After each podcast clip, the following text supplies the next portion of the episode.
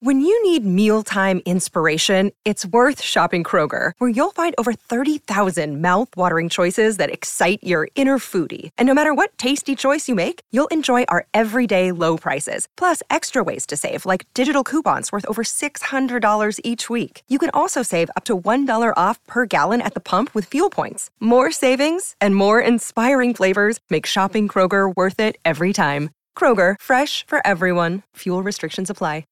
All right, another fantastic open for Mario Ruiz. Laker fans, appreciate you guys being a part of the show.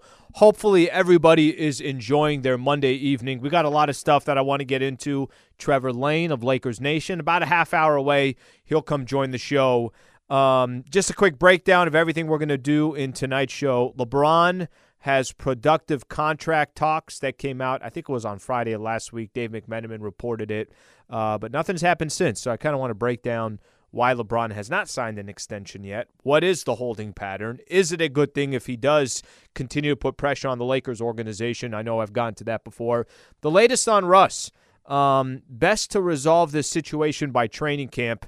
Jovan Buha had an article about that, and uh, I want to spend a little bit of time on what the Lakers do if they get to training camp and Russ is still on the uh, still on this uh, obviously still on this roster. There was a report, a three-team deal for Russ that included the New York Knicks and the Utah Jazz. I want to get into the details of that. Earlier today, Kevin Durant told the Nets, uh, he told their ownership that they're going to have to choose between KD or Sean Marks and Steve Nash, which is the coach and the general manager, how that ripple effect could have, I think, potentially create some opportunity for the Lakers in trying to get Kyrie Irving over here. And then life after LeBron James. What does that mean for Anthony Davis? We'll look a little bit down the road. Uh, again, another article that was out there uh, discussing that. So let, let's start here with this was the news last week. We were leading up to the date of August 4th.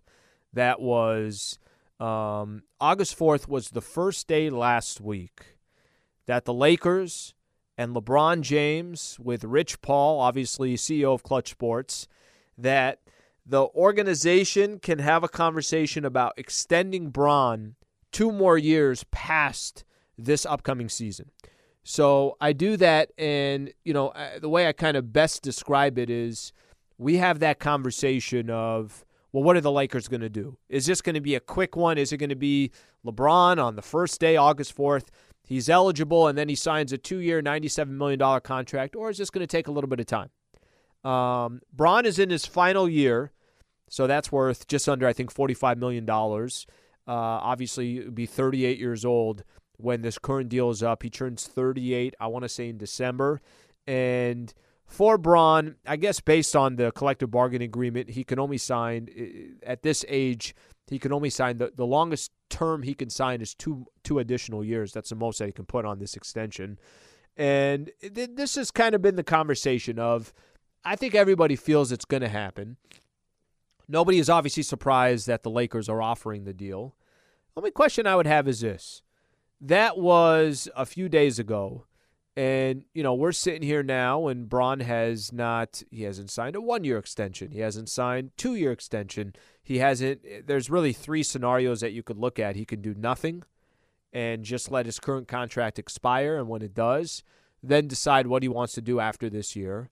Uh, he could sign a, a, a one year extension and maybe have an option on that second year. So make $47 million for the 2023 2024 season and then have that player option for the 2024 2025 season, which is probably most likely what I, I think he'll end up doing, just to have that. Uh, it's up to him to have that flexibility or just sign a straight two year deal. Am I surprised or shocked that he hasn't done anything yet? I don't know. I guess you could say maybe, right? Like, what's the holdup? What's the hesitation? I mentioned in last week's show how much I love when players of LeBron James caliber kind of they they tell the organization like, all right, let, let me see what you guys do the rest of the summer, and then based upon what you guys do, um, what you guys do in the off season, what you guys do at the trade deadline. I like when players kind of hold the feet to the fire for these front offices and, and make sure that the organization is putting that individual player in the best position to try to succeed and compete for an NBA championship. Bron has pretty much done that for the most part of his career. Certainly did that when he was in Cleveland And for the Lakers, Lakers, this is kind of his first opportunity to put a little extra pressure as he gets ready to turn 38 years old. Now, do I feel that the organization does not have his best interest? To be honest with you, I, I don't feel that way. I, I feel like Jeanie Buss and Rob Pelinka and the rest of the organization wants to win as much as LeBron does. And it's just kind of figuring out how you get there. And it's safe to say that there have been um, there have been certain predicaments over this tenure with LeBron where just poor decisions were made from a basketball position. And I think the rusting is a good example of that. And that is not just on the front office, that's also on Bron. Um, that's also on, uh, you know, obviously those within the organization that have uh, have the power. They tried something, it didn't work, and it happens in sports. You know, I think I was one that I've talked about it. I was optimistic. I thought Russ on the Lakers would work, and I thought they would be competing for a championship in the Western Conference, and that didn't, that wasn't the case. And that's part of the, you know, you succeed with certain things and you fail with others. They traded everybody in the farm for Anthony Davis, and it cashed out, and they won a championship. And the Russ thing obviously hasn't worked out. So we'll keep an eye on what happens from here um, on this Bron situation, but clearly, at least initially, this wasn't a August 4th was going to roll out and Bron was going to sign something right away. There was not a, and uh, again, I'm going to go back to the, um, I'm going to go back to Dave McMenamin, the wordage or the verbiage that he used, the wording that he used was LeBron James hold productive Lakers and LeBron James hold productive contract extension talks. Um, there really isn't any other details. Okay, what does productive mean? There really are only three scenarios that could play out the way I laid them out to you. So either he is going to maybe wait till before the season starts and do something. Maybe he won't do anything. Maybe he's watching with a very, very close eye on what what happens with Russell Westbrook and what happens in that predicament, in that situation. And maybe that will dictate what he eventually does. If, for example, uh, Russ is traded and Kyrie ended up with the Lakers, maybe Russ or maybe Bron on the next day is saying, all right, we're good, two more year extension, let's keep this thing going. Or maybe those things are not connected. It has nothing to do with that. Um, speaking of Russ and the latest situation on Russell Westbrook, I want to read something off. Um, Jovan Buha, the athletic, does uh, call I think it's like a weekly mailbag, something along those lines, and um, fans will tweet of Laker fans will tweet and ask certain questions. And one of the questions I, I thought this was a, a, good conversation about Russ. Um, one of the questions was basically, would the Lakers keep Russ? Um, how long would they keep him for? Is there kind of a deadline? Is there a date or anything like that? And Jovan said, well, there's a hard deadline. He's talking about the February 2023 trade deadline and a soft deadline, uh, which is training camp in late September. And he said, I think it's in the Lakers' best interest to resolve the situation ahead of training camp when the matter could become a considerable distraction. The Lakers need a palate cleanser uh, heading into next season. By the way, so does Russ.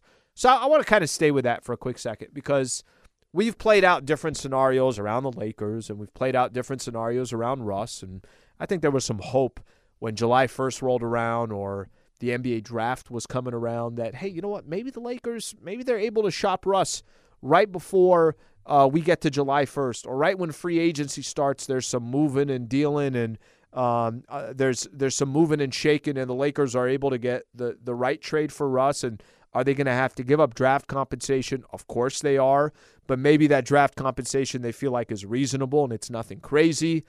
And now here we sit, um, about five weeks after free agency started, and the Lakers still have Russ on their contract. Lakers still have Russ part of the organization. We're on August 8th right now.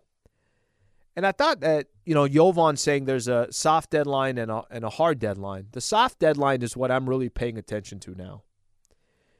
Training camp's going to start. We don't have an exact date or anything like that, but just going by years past. Late September is when um, training camp typically starts. And then their first preseason game, I think for the Lakers, it's like October 2nd or 3rd or something along those lines. We keep talking about so far in this offseason that the Lakers – they're not really forced to have to do anything right now. They're not there's not a time crunch where they have to get rid of Russ By August 1st, it has to happen. By July 15th, by September 1st. There's no real date there that exists. It's just, is there a deal to be done between now and the time training camp starts? But I do feel as you get closer and closer to training camp, there are going to be teams out there that really kind of want to have some clarity with their franchise, and the Lakers being one of those teams. So when I say clarity with their franchise, I'll tell you what I mean by that. I think the Utah Jazz really would like to have some type of clarity within the organization. Hey, guys, are we moving on from Donovan Mitchell and doing a complete rebuild? Or are we keeping Donovan Mitchell on our team and we'll still have kind of our star, our homegrown star? But at the same time, Donovan Mitchell's got to understand that we're going to be on the background here for a couple of years before we hopefully get good again. Um, and that's going to be the same thing with guys like Mike Conley and go kind of down the list. Brooklyn Nets is a great example guys, I, I know we're here and it's August 8th and we don't have to make a decision tomorrow, but by training camp, have we traded Kevin Durant yet or not? Is Kyrie Irving still on this roster or is he not? The New York Knicks, are you what is your franchise going to look like come next year or come training camp and everything else? So I, I think there's a handful of teams. It's not just the Lakers. There are a handful of teams out there, five, six teams. You could throw the Indiana Pacers out there. The Portland Trailblazers are probably looking, hey, is there an opportunity to go make another move? The New York Knicks, like I just mentioned, the Brooklyn Nets, the Boston Celtics, who had a great season, got to the NBA Finals, lost in six games to the Warriors. You've heard Jaylen Brown's name get thrown out.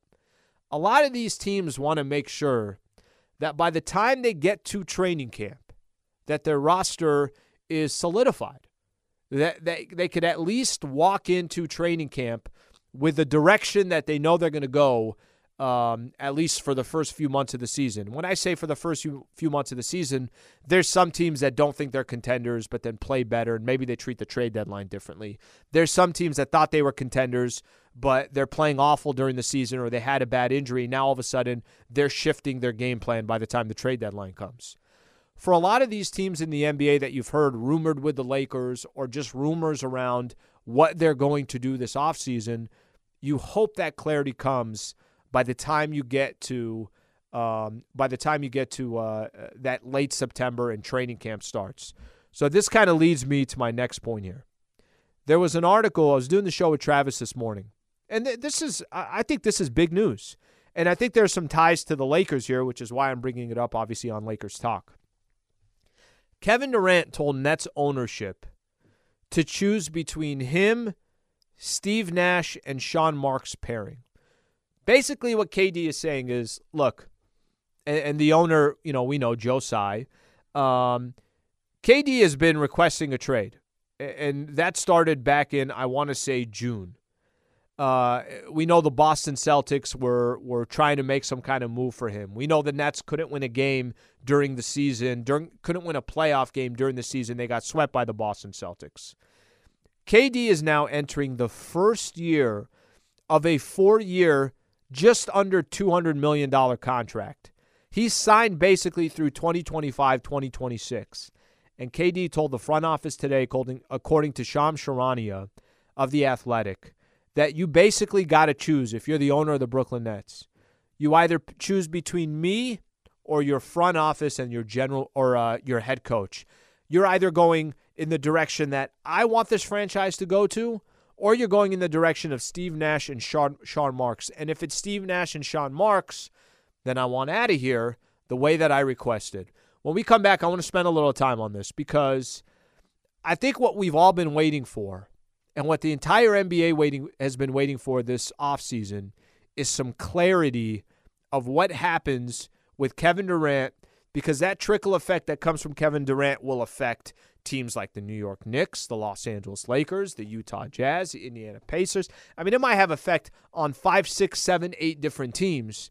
Is what happens to Kevin Durant? KD moved a chess piece earlier today, and we'll talk about the effects of that, how it potentially affects the Lakers, and then over the weekend, there was a three team deal for Russ that I want to get into as well. Appreciate you guys being a part of the show. Stay right here. This is Lakers Talk on 710 ESPN. Robert Half research indicates 9 out of 10 hiring managers are having difficulty hiring. If you have open roles, chances are you're feeling this too. That's why you need Robert Half.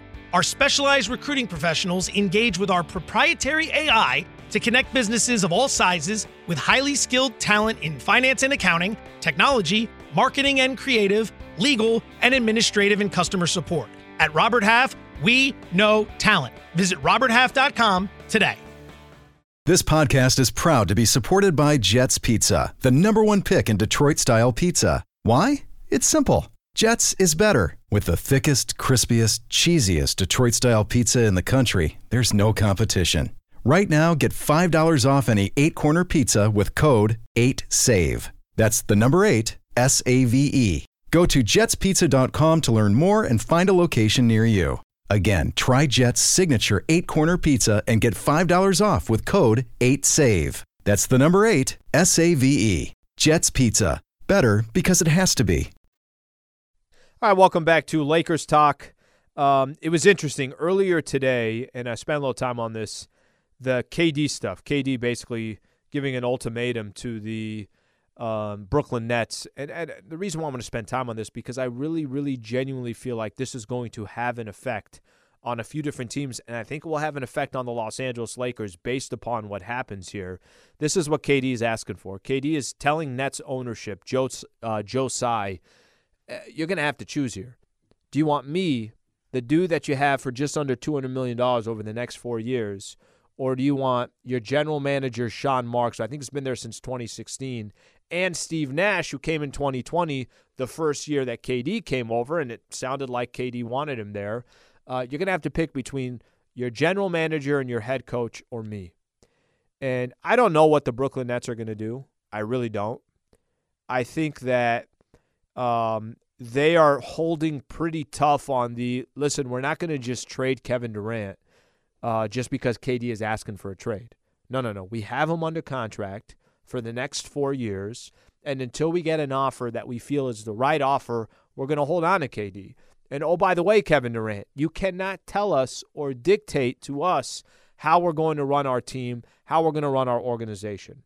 This is a little bit interesting because I, I, think what this could do, and I told uh, I told uh, Travis this during the show uh, from this morning. I basically mentioned to Trav that I thought this could be one of those things where KD is really, really trying to put the owner in a tough position, where the, the, he's trying to make it even more. Just get rid of me. Just get me off of your team and go get the best that you can absolutely get so that you guys can move on, the franchise can move on, and everyone could kind of start figuring out how to put the pieces back together.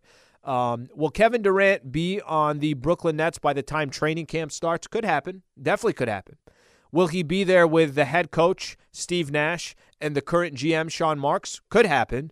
That's all up to Joe Tsai, uh, the owner of the Brooklyn Nets. And to be honest with you, KD can try to um, try to show his power, which I'm not telling you that Kevin Durant doesn't have power because he certainly does. But at the end of the day, you're not an owner. And I pay attention to this because all I'm trying to see is what happens with Kyrie Irving. That's really the only thing I care about. Well, I mean, don't get me wrong. If KD ended up with the Phoenix Suns, now all of a sudden, you know, you could say that the class of the Western Conference has the Warriors and the Suns, two powerhouses. Of course, that makes the road for the Lakers, the path for the Lakers, that much more difficult. Um, if he went to the Boston Celtics, well, what are they giving up? I'm interested in what happens with KD, but I'm more interested because based on what happens with KD, could potentially change the status of Kyrie Irving coming to the Lakers. Uh, there was there were a couple of couple of things that happened over the weekend, and uh, I think the KD, the Kyrie piece of this is always it sounds like the first option for the Lakers. If the Lakers, if tomorrow they got to pick and choose, hey, look, you're going to trade uh, Russ and you're going to eventually have to give up a couple picks, whether you like it or not. Maybe they're two first rounders. Maybe it's one first rounder and two second rounders. Maybe it's one first rounder, another first rounder, but there's a there's a position to swap picks, whatever the case is. But if the Lakers got to choose, they know they're going to have to give up draft compensation. Period. I mean, that sounds like that's exactly what every team wants there to take on Russ's contract. And there's, you know, obviously some advantages of having Russ for the final year for some of these teams that are rebuilding so they could get that money off the books by the end of this year. But I think if you ask the Lakers, the front office, between what you can get from the Knicks or the Utah Jazz or the Indiana Pacers or Kyrie Irving from the Brooklyn Nets, it sounds like that is their That's their home run hit this offseason if they can make it happen. That is plan A. That is what they feel would be the absolute best position walking into training camp is having LeBron James, Anthony Davis, Kyrie Irving, and maybe a Joe Harris or a Seth Curry, one of those other guys to make all the numbers work. It sounds like that is their top, top option. And maybe, just maybe, a little bit more stress by Kevin Durant to the Brooklyn Nets might make that happen. Maybe it doesn't. Uh, maybe KD ends up staying there. Maybe Joe Tsai doesn't pay attention to anything that KD is saying and continues to just reiterate, well, we got you under contract for four years, so you're not going anywhere. But I, I really genuinely believe that the Kyrie Irving to the Lakers is by far their number one choice. May not happen.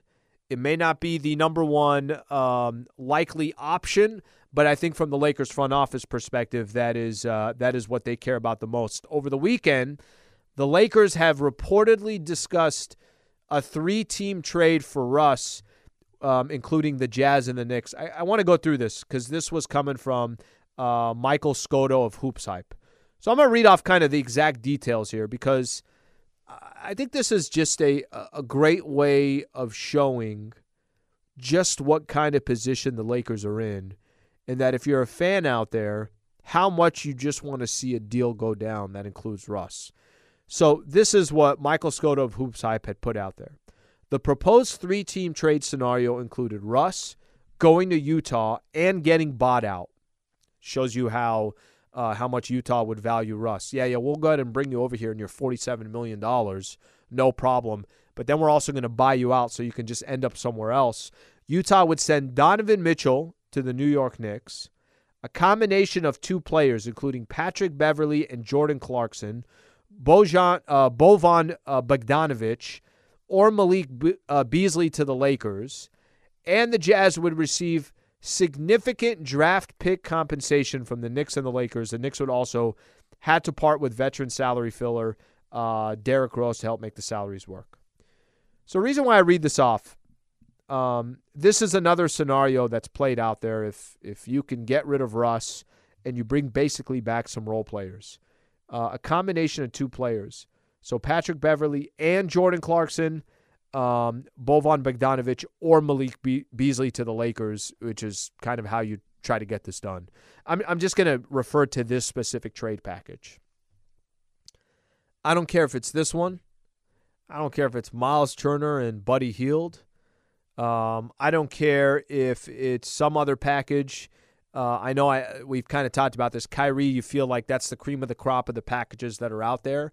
But even these second tier packages that are not plan A, that they're plan B or they're plan C or whatever they are on the list of Lakers as far as compensation goes for Russ and a couple draft picks, all of them sound better than walking into training camp with Russ there. All of them sound better than um, having Russ to deal. I guess, uh, kind of put this the best way that I can. It's not just for the Lakers. Doesn't it feel like it's also for Russ? I don't think Russ wants to come back to the Lakers. I mean, his agent basically said that he doesn't want to come back to the Lakers. This is his former agent. When this came out a couple weeks ago, all those details that his uh, former agent that was with him for 14 years put out there. Um, it doesn't sound like Russ wants to come back to the Lakers, and certainly, obviously, doesn't sound like that the Lakers want Russ back. I- I'm not telling you, you know, if we're sitting here and the the conversation is hey, do you want the Pacers deal or do you want the the Utah Jazz deal? Which of these two would you rather have? We'd have the conversation all day long of who we think's a better fit. But I think the conversation nobody is having is, well, I'd rather have Russ than one of those two trade packages. I don't think that has come up at all. And frankly, I don't think that's I don't think that's ever going to come up. I really don't. Um, I, I think that you know, I, I, think the position that the Lakers are in and the position that, you know, obviously um, the position that uh, that Russ is in, it's not uh, maybe right now they feel like they can be um, they can kind of wait this thing out and they could be more deliberate with what they're looking for and they could hold on to that draft compensation, kind of just saying, no, no, no, we still don't have to give up two first rounders yet. But I, I feel like as you get closer to training camp – and you're eventually put in a position where you're going to have to make, yeah, I guess you could say a big time decision. I, I still find it hard to believe that the Lakers would not give up that draft compensation um, and, and, eventually just move on from Russ before training camp starts. I, I like the way that Jovan explained it about a soft deadline versus a hard deadline. Hard deadline being at the trade deadline, but man, to to still have him for three, four months during the season doesn't feel like it, it's of benefit to anybody in this situation. We'll have to kind of wait and see what the Lakers do in that regard, and if it eventually does kind of pan out. These are these are good questions to kind of go through. So I got Trevor Lane of Lakers Nation coming up next. I, I want to get from Trevor a couple things I, I want to hit on. Number one I want to get his thoughts on the LeBron situation and does he is he surprised that yeah you know, a few days have gone by, still no extension, or did he think Bron was just going to sign the extension right away? What does this Kevin Durant situation mean, and how can that be of benefit to the Los Angeles Lakers as far as Kyrie? And then what he thought of that three-team deal that uh, I was just referring to as well between the Lakers, Utah Jazz, and the New York Knicks. We'll do all that coming up next. Stay right here. Appreciate you guys being a part of the show. Lakers Talk, 710 ESPN. 10 seconds on the clock. How many things can you name that are always growing? Your relationships, your skills, your customer base. How about businesses on Shopify? Shopify is the global commerce platform that helps you sell at every stage of your business. From the launch your online shop stage to the first real life store stage, all the way to the did we just hit a million orders stage, Shopify's there to help you grow. Sign up for a $1 per month trial period at shopify.com slash network, all lowercase. Go to shopify.com slash network now to grow your business, no matter what stage you're in. Shopify.com slash network. Hi, it's Mike Greenberg letting you know ESPN Bet is ready to take you through all the biggest sports moments this spring. The official sportsbook of ESPN has exclusive offers and markets from Scott Van Pelt, Stephen A. Smith, and me, plus many more. From the playoff intensity to finally getting out to the ballpark, there's no better time for sports fans. Sign up today. New users get a bet reset up to $1,000 in bonus bets if your first bet doesn't win. Download ESPN Bet today. What a play! Must be 21 plus and present in select states. Gambling problem? Call 1 800 GAMBLER. Terms and conditions apply. See app for details. All right, welcome back to Lakers Talk. Appreciate everybody being a part of the show. By the way, I know I always say it ESPN LA app, uh, download it. You could catch the show live, you could catch it on the podcast. Um, and uh, certainly from a, a Lakers uh, perspective, we'll continue to put up as much Lakers content as possible on the channel. Want to welcome in Trevor Lane of Lakers Nation. Speaking of somebody who always is putting up great content, Trev, uh, thank you for coming on, buddy. And we kind of uh, th- this today was a little bit unique because I feel like the NBA has been really, really quiet over the last couple of weeks, and then uh, Kevin Durant told Nets ownership that basically choose between him or uh, your GM and your head coach. I just want to get your uh, just initial thoughts and your opinion on this KD news and, and why this could be of interest to some Laker fans out there in regards to Kyrie.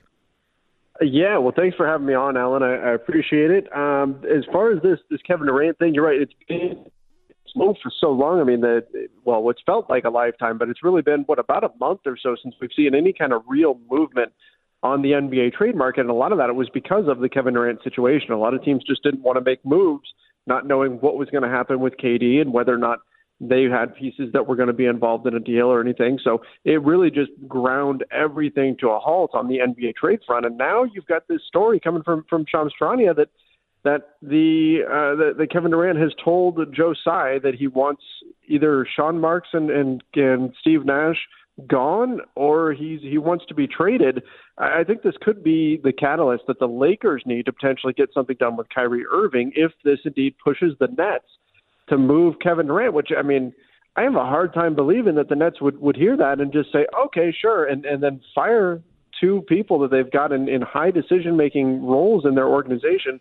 I don't know, you know, about the optics of that. So I would have to imagine this pushes the Nets towards moving Kevin Durant and uh, creates kind of like what the Lakers have, what's been rumored uh, to be like a soft deadline with training camp. Could be seeing the same thing here with the Brooklyn Nets now and Kevin Durant if this is uh, if this is all accurate. Yeah, Trav, it's interesting because uh, you know I, I would say this. My initial reaction to it was if you're the Brooklyn Nets, you know if you're any general or if you're any owner around the NBA, and I could tell you, hey, you can have a top five player in the NBA. However, um, that top five player wants your general manager and your head coach fired. I think there would be a lot of owners around the league that would say, okay, sounds good. I'll replace my GM and I'll replace my coach. And for all we know, maybe Tsai does this and, and grants KD what he's looking for. But the situation is so much different in Brooklyn. You know, KD came there a couple years ago, obviously sat out his first season because of his injury. Uh, I'm sure had a tremendous amount of influence, of course, bringing Steve Nash in as a head coach. We know the expectations behind the Brooklyn Nets last year, and they didn't win a playoff game, and they're not the only ones. Lakers didn't even make the playoffs. Do you think this pushes? And I, th- this is why I, I'm staying on this. The fact that it's Kevin Durant and he's as powerful as a player as he is, do you think this puts more power towards KD, or do you think this pushes the Nets more to say we got to get this guy out of here?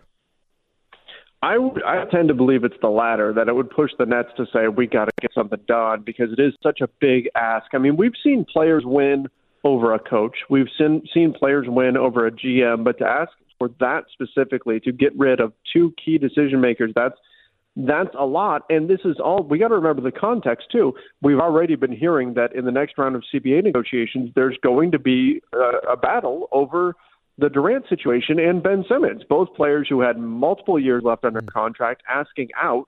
And yes, the people have pointed and said this is indicative of the player empowerment era or the superstar empowerment era.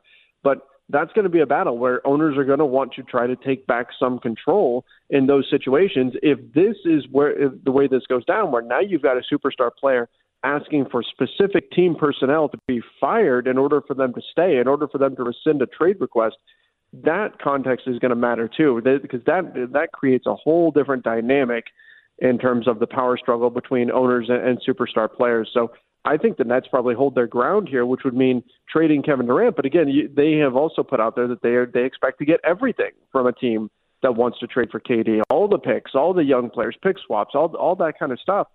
Is there a middle ground? Is there a, a point that a team can get to where they can give the Nets enough? I don't know, but I think that the hope has to be for anybody trying to get Kevin Durant right now that what this does is it allows the Nets to bring down their asking price just a bit to get within striking range. Trevor Lane of Lakers Nation taking some time here to join us on Lakers Talk. So now I'm it's kind of going to lead me back to the Kyrie stuff because it is sound it sounds like at least this entire offseason that Kyrie is the that's the home run for the Lakers if they can get him. And that doesn't mean that it doesn't come with question marks. That doesn't mean it doesn't come with some kind of headache. But Kyrie is an all-star period. And if you're able to get a guy like Kyrie for a dude like Russ, that doesn't mean you got to give up draft compensation, everything else, whatever it takes. But it sounds like that's been plan A the entire time. Are you looking at this KD situation? Do you think the Lakers look at this KD situation? Can you do anything other than just sit back and wait to see how it um, how it unfolds? I don't feel like there's anything that they could really do proactively. No, yeah, and this is why, and like you said, this is Plan A, right? Getting Kyrie Irving is Plan A. You and I have talked about this before. That it should be. This should be their their Plan A. This should be their best option. This is the home run move, as as you said. If you can get Kyrie Irving, and this is why they've been patient, right? This is why as frustrating as it's been to hear trade rumors and nothing happening and talks with the Pacers, but nothing gets done, and maybe something with the Jazz, and maybe it's a three team trade and Julius Randle, all, all this stuff that we've been hearing for weeks here. And Lakers fans have been getting frustrated that, that nothing's happening. It's just rumor after rumor after rumor. But this is why you're waiting to see what was going to happen with the Kevin Durant situation. Would he continue to demand a trade? Could the situation get worse? Because if KD gets traded, that is probably the catalyst that we need to see Kyrie Irving ultimately come to the Lakers. I don't think the Nets move him until they know for sure what's happening with Kevin Durant. So I do think that this could be exactly what the Lakers needed to ultimately land Kyrie Irving, assuming the Nets do go ahead and and uh, and move Kevin Durant. So this is why the Lakers have been patient, and it, it seems a lot more likely that that patience is going to pay off now than it did uh, earlier this morning for sure. Trev, just just to kind of a lot of this offseason has also been about the conversation of the Lakers not wanting to give up from a draft compensation perspective two first rounders. Um, I think there's certain teams and players that would get involved, and you could legitimately ask, okay, well, are the Lakers that much better if a trade for these two guys or these couple role players is that really worth two first rounders? I think that's fair to ask. Over the weekend, there was um, an article. Mike Scotto of Hoops Hype talked about a three-team trade scenario, including Russ going to Utah uh, and then eventually getting bought out. Utah would send Donovan Mitchell to the Knicks, and then a combination of two players, including Patrick Beverley and Jordan Clarkson, and then it's Boban Bogdanovic or Malik Beasley to the Lakers, and then Jazz would get you know draft compensation from the Lakers and the Knicks. Before I ask you about that deal specifically, do you do you feel like the Lakers will do everything in their power by the time training camp starts to trade Russ? And do you also feel if it comes down to it, and let's say the timing is not working in their favor, and we are getting close to training camp, and we're getting close to preseason starting, how, how tough do you think the Lakers will hold on those two first rounders, or do you think there comes a point where they say, well, we got to just kind of roll the dice and take our chances? It may teams are hoping for because that's been the sticking point reportedly is that the Pacers say want both first round picks uh, every team involved wants both first round picks. The Lakers only want to give up one. The Lakers, we've heard, are willing to do a couple of second round picks and one first to try to bridge that gap, but that hasn't got it done. I think ultimately, if it's a Kyrie deal, I would imagine the Lakers are more receptive to giving both first round picks in that scenario. But if, in, if nothing else happens, you'd have to imagine that they'd start feeling a little bit of pressure as training camp gets closer to I move Russell Westbrook. Yeah, I, I think that I think ultimately they're going to do everything they can to move him. And if push comes to shove, and here we are mid September and nothing has happened yet, and Kyrie it suddenly isn't looking good there, I, I just I have this feeling they'll probably go ahead and make a move somewhere to to get get Russ out before training camp starts. What did you think of that three team deal that was that was p- rumored to be discussed? You know, it's it's okay. When I look at the pieces, they're they're not quite as exciting as the Pacers offer. If, we're, if the Pacers are offering, say, Buddy Hield and Miles Turner I think that's a little bit more interesting than a Jazz offer that has, let's say, best case, it's Bojan Bogdanovic and, and Patrick Beverley. I think fit wise, both of those guys fit very easily. You know, you, you bring in Miles Turner, and the question becomes, well, does he close games or not? Is Anthony Davis at the five, or do you put Miles Turner on the floor? And then if he's not, are you paying $17 million mm. for a guy who's not going to close games? You know, there, there's question marks that come with the Pacers trade. Whereas Bogdanovic, Patrick Beverley, those guys just easily slot into ready-made roles. It's very it's very simple, but I think the talent upside is simply higher with a with a Pacers deal. So I don't think that a, a Jazz trade is bad necessarily, or it's it's not what you want, or it's a it's a bad fit. I think it's a good one. But I'll tell you the sticking point for me, Alan, yep. it's that both of the guys in that trade are older. You've got a 34 year old Patrick mm-hmm. Beverley, a 33 year old Bojan Bogdanovic, and that's where we heard a little bit about perhaps with it being a three team deal with the Knicks involved, maybe you loop Cam Reddish back in. If I'm the Lakers and I'm going to give up draft capital, future picks, want some younger I need players. at least some young talent mm-hmm. coming back that can be around long term because Bogdanovic, Patrick Beverley, for all we know, those guys could be one year rentals. And we can't say the same thing for the contracts the Pacers will be sending back with Miles Turner and Buddy Hield, both younger players. So if Cam Reddish is in the deal, I think it makes the Utah trade more attractive. Without that, uh, I would lean towards getting something done with Indiana in lieu of a Kyrie trade. Trevor Lane from Lakers Nation uh, joining Lakers talk here. Trev, late last week, August 4th was the first date that the Lakers can uh, talk with LeBron about a contract extension. Um, Dave McMenamin, Dave McMenamin had reported that the talks were productive between both sides. Are are you surprised? How's the best way I put this here? Are you surprised that nothing's happened yet, or were you kind of gauging this as okay? Well, they don't have to sign anything on August fourth. There is no real rush to get it done. But did you think that something would get done right away? And um, because nothing has, do you think Bron is kind of also kicking back and kind of seeing how the Lakers work this offseason? I mean, I, I didn't think it would get done right away. I think that was the hope because, in terms of trade leverage, that probably gives the Lakers the most leverage. You know, that LeBron isn't holding anything over them. He's not waiting to sign an extension until they make a trade or anything like that. But this isn't a surprise that he didn't sign an extension just yet. There's not a whole lot of options out there in terms of, of different kinds of deals. You know, really, we're talking about a, a two year deal, whether it's a one plus one or not, or I suppose he could ask for a one year deal. But there's not a whole lot to negotiate there for LeBron.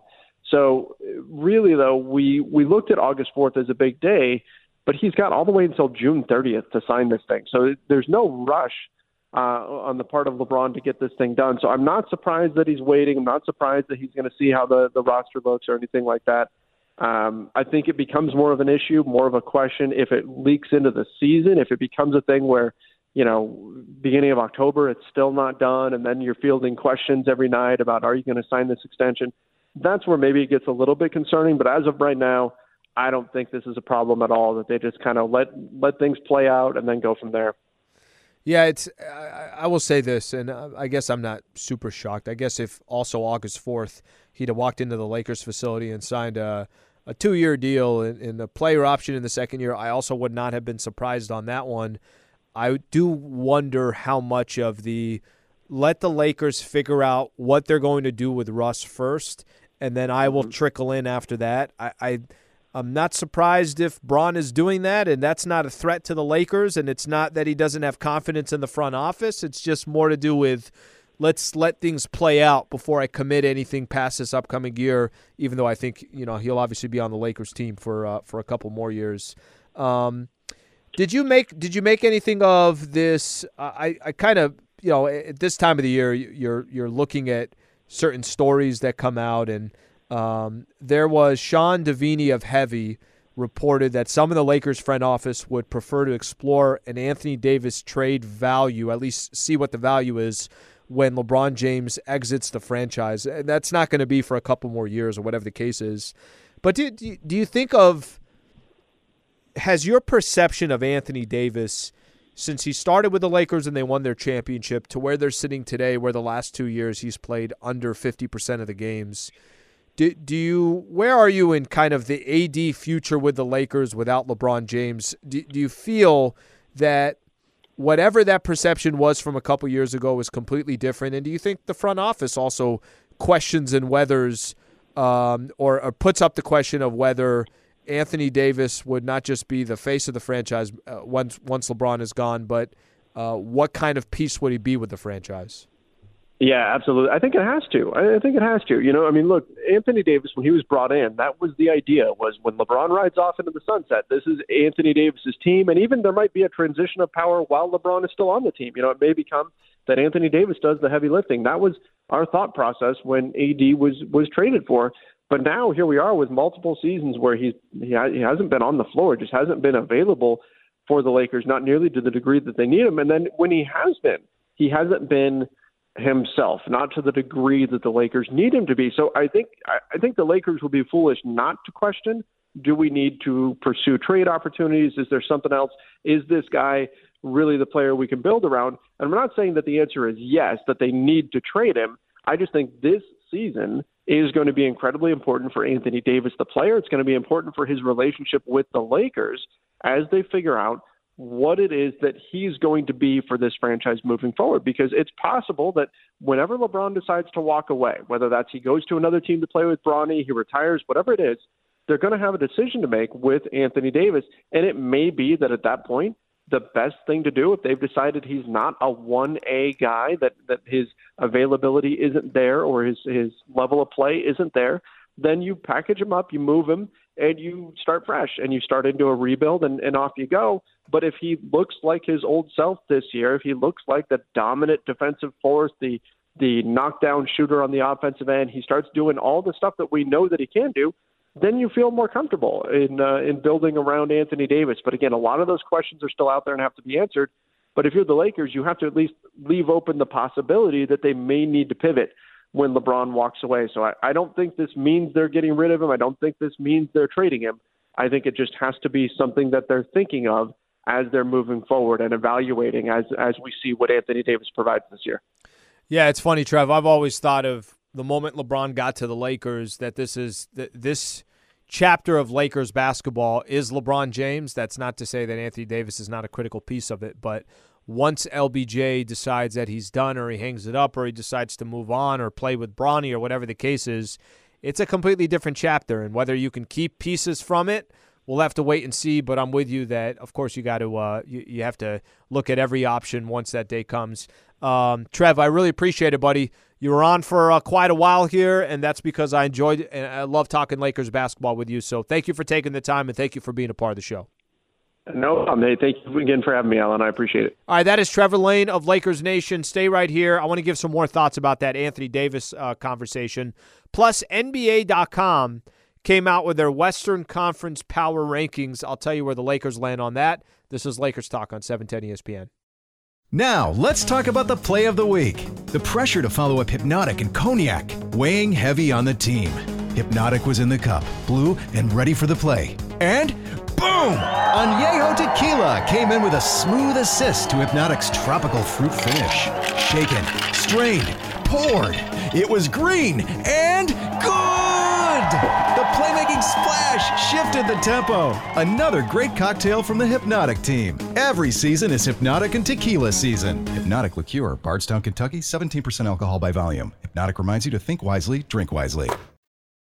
All right, thank you again to uh, Trevor Lane. Always great stuff from him. Uh, make sure to follow his work on Twitter. Does a fantastic job on YouTube as well with Lakers Nation. Um, just a hit real quick on what he was talking about. It was Sean Deveney of Heavy, I, I mentioned, reported uh, that some of the Lakers front office would prefer to explore Davis trade value when James exits the franchise. Uh, we got a ways to go.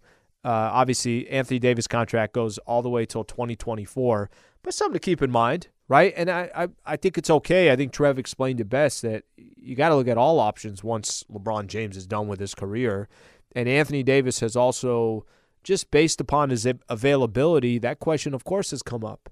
Hey, can you rely on Anthony Davis to play you 70 games a year? And the answer so far under this Lakers umbrella is no, you can't. So the day that LeBron James decides to hang it up – uh, the day LeBron James decides that he's no longer playing in the league, um, you have to look at all your options. And I've always thought, I think the more that I watch Anthony Davis play, the more I, am convinced that Anthony Davis, he's not a one, he's a two. He's the Scottie Pippen to your Michael Jordan, right? He's he's not your, he, he ain't Mike. And LeBron has obviously been a, a, player that has wore a bunch of different hats, but he's been the best player on his team every single year. Maybe you say, well, Dwyane Wade in his prime, LeBron's been the best player everywhere that he's played. Anthony Davis, it was clear that uh, even in that championship run, and don't get me wrong, AD was fantastic in that championship run, but Bron is the that, that that's the guy that that kind of um, keeps the engine going. And that's not a knock on on Anthony Davis. It's just if you're going to win or compete for an NBA championship and LeBron James is no longer a part of the Lakers, how would you feel if Anthony Davis is your number one? I would tell you that you don't got enough to win a chip. Um, but we got some time before that happens. Like I mentioned, this wouldn't happen until 2024. So, uh, with the Lakers, where the Lakers are from there, what happens with LeBron's extension, everything else, I think we got a long way to go before that happens. But I think it would be incredibly fair to also question and put put in that argument or that conversation of um, exploring what to do once Bron is gone. So NBA.com, they did their Western Conference power rankings. Could this change? Of course it can. It could change based upon what the Lakers end up doing this offseason. Could it change based upon uh, Kyrie coming to the Lakers, or maybe they do one of those trades with the Utah Jazz or the Indiana Pacers. It could definitely change. But as is right now today, let me break down where everybody is in the Western Conference and where the Lakers are. Now, instead of going from number one down, why don't I start with the worst teams in the Western Conference and go up because the Lakers are going to be closer to the bottom than they are on the top. So, number 15 is the Spurs, number 14 is the Rockets, Thunder, Kings, Jazz. So 11 through 15 are all teams that are clearly rebuilding or just have shown year after year, like the Sacramento Kings. They don't have the. Uh, they just don't they don't know what they're doing. So even if they go out there and they're trying to compete to make the playoffs they're not good enough to do it or the front office isn't good enough. The jazz we obviously know it looks like they might be trading donovan mitchell. They already traded away rudy gobert. They might be rebuilding. After that, number 10, the Portland Trailblazers, and the Lakers are slotted at number 9. So these NBA.com Western Conference Power Rankings has the Lakers at number 9, which would mean um, they'd be back in a similar position they were last year, where, uh, well, when I say similar position, as in they're on the outside looking in, of course, they didn't even make the play-in tournament. This would put them in the play-in tournament. Then they got the Pelicans, the Timberwolves at number 7, the Mavs at number six, the Grizzlies at number five, Denver at number four, Clippers at number three, Suns and the Warriors.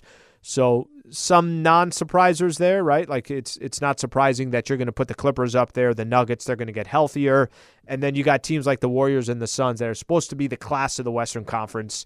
Where do they have the Lakers? They got them at number nine. So we'll see what happens as we get closer to the season starting. Uh, Laker fans, as always, appreciate you guys being a part of the show. A couple quick thank yous. Thank you to Michael Funches. Uh, thank you to Laura Romo. And thank you to Mario Ruiz. Uh, I'm back on tomorrow morning with Travis Rogers starting at 10 a.m. If you missed any part of the show, please go on ESPN LA, download the app, and you'll get the Lakers Talk channel right there. Thank you for being a part of the show, and have a great rest of your night.